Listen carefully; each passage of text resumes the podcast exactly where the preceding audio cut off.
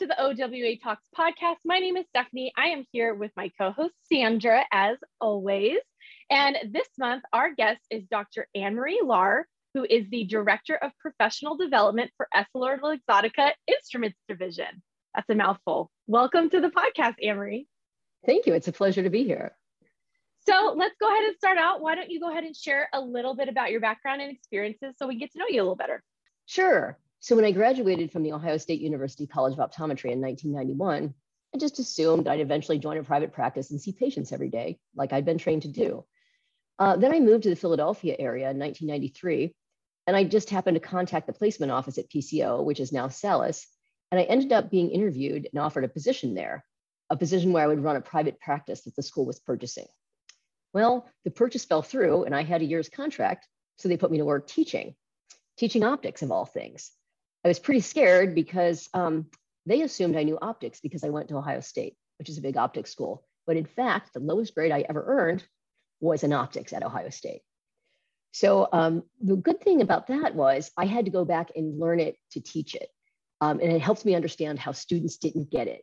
So I think it helped me excel as a teacher. And it turned out things, it, it turned out that things worked out really well. And I really loved teaching. To continue teaching, I went on to do a primary care residency at PCO as well as an international teaching fellowship in the Netherlands, which, by the way, was a real trial by fire, but definitely solidified my commitment to teaching, which I then did for the next 17 years. Uh, at the end of that time, I was desperate to upgrade my optics teaching lab. It was horrible. And the school at the time was not so interested in optics, much more interested in disease and medical aspects. So I reached out to Hoya for a grant. And they ended up not only giving me a grant, but offered me um, a position as Hoya's director of education joining the in, joining industry in an executive capacity was also kind of scary. And it took me a while to adjust to the corporate setting, but it all worked out. I recently joined Essilor Instruments as a director of professional development, as you mentioned, and that's been a terrific uh, opportunity for me to delve into and discuss one of my favorite topics, which is refraction. Over the years, um, throughout your career, you've been involved with the OWA in a number of ways. Why do you think that the OWA is an important organization in the profession? Oh, well, that's an easy question. The OWA is an amazing and diverse group of women that offers so much to empower its members. In pursuit of its mission to enhance and promote the leadership role of women in the optical field, it provides networking, education, and peer support. I believe membership in the OWA is an asset to all its members, both personally and professionally. On a personal level, I've made some great connections and friendships through my association with the OWA. So, like you were talking about, you were very successful in academia for a long time. What prompted that transition in your career over to the industry side? Well, as with almost every good thing that's happened to me in my life, a lot of it involved uh, good luck and being in the right place at the right time. Uh, but also, there, um, it required a desire to try something new and different.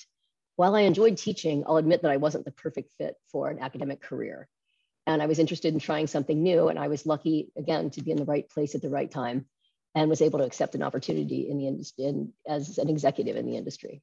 You've been very successful as a career educator inside the classroom and, and through the optical field.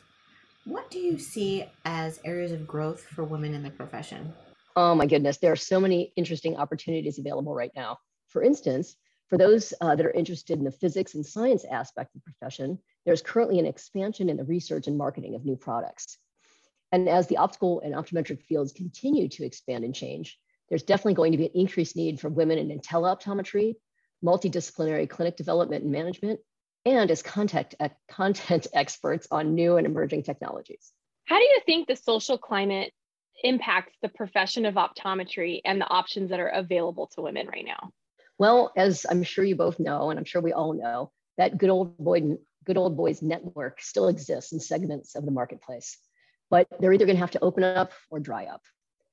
As the percentage of women in the profession continues to rise, we will need to represent ourselves as leaders. In your role as Director of Professional Development, what are you focusing on right now? And are you using any new technology or tools that you can share more with us today? That's a great question, and thank you for asking. I'm a self described optics geek, and after many years of talking about lenses, I'm thrilled to be discussing exciting developments in refracting technology.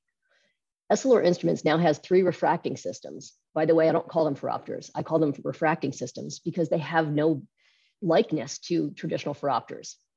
These refracting systems use digital infinite refraction, which is a vectorial method of refraction that translates the dioptric and degrees of an RX into vectors of common coordinates and allows for the simultaneous determination of cylinder power and axis while maintaining a spherical equivalent in 1 100 diopters. It truly revolutionizes uh, refraction. And this is all made possible by a patented liquid lens module, which replaces the several hundred lenses found in a traditional phoropter with just three components. Uh, the result is an incredibly quick and accurate refraction that provides an incomparable patient experience. Because the patient isn't looking through a, a bank of lenses, the field of view is expanded from just four degrees to 21 degrees. And the patient doesn't just have to look at a boring old black and white chart. There are various landscape scenes and even a video to experience. I believe that this is the future of refraction, and I'm so excited to be sharing the message. That sounds really cool. Um, I, I, am an optics geek myself, so uh, I really like hearing about that stuff. Um, so, how important is it for people to continue learning and growing throughout their careers as technology and jobs are rapidly changing? Oh, it's just so very important. I mean, we not only have to keep up with the rapid changes, we have to anticipate and prepare for them. I mean, there's something awfully sad about a practice or a business that when I am going to visit them and I look and they have an outdated website. To me, that website streams to the world this place isn't keeping up with the times. Um, and speaking of change, we either have to accept it or get run over by it. Um, teleoptometry, delegation of testing, expansion of scope, these things are coming our way and we need to embrace and own them. So, this year, the OWA has been working to engage more students studying optometry or opticianry to help them start building their network. What do you think students should think about while they're studying to help them prepare for their careers ahead? Well, this may be easier said than done, but I think it's helpful for a student to begin to understand which aspects of their studies that they enjoy the most or find the most interesting, and think about how they could include those interests in their career. For instance, if a student really enjoys the business aspect of the profession, she should learn more about it and use the OWA network to reach out to like minded individuals. Do you have any tips or suggestions on how listeners could go about seeking out for a mentor um, to help them achieve their career goals? Sure. I mean, I think the OWA is the best place to start. There's real power and connection to women helping women. And the OWA gives us all many avenues to meet one another, whether it's in person meetings, book club, recipes, or even a podcast like we're doing today. There are so many ways to connect. As we wrap up today, we like to ask all of our guests to share their best piece of advice for the listeners. Would you be willing to share yours with us? sure. I don't know that this is the best piece of advice, but this is the best one I I have for myself is don't be afraid to fail. Go ahead and try something new and challenge yourself. I've often asked myself, what's the worst that can happen? And sometimes I found out and the worst did happen.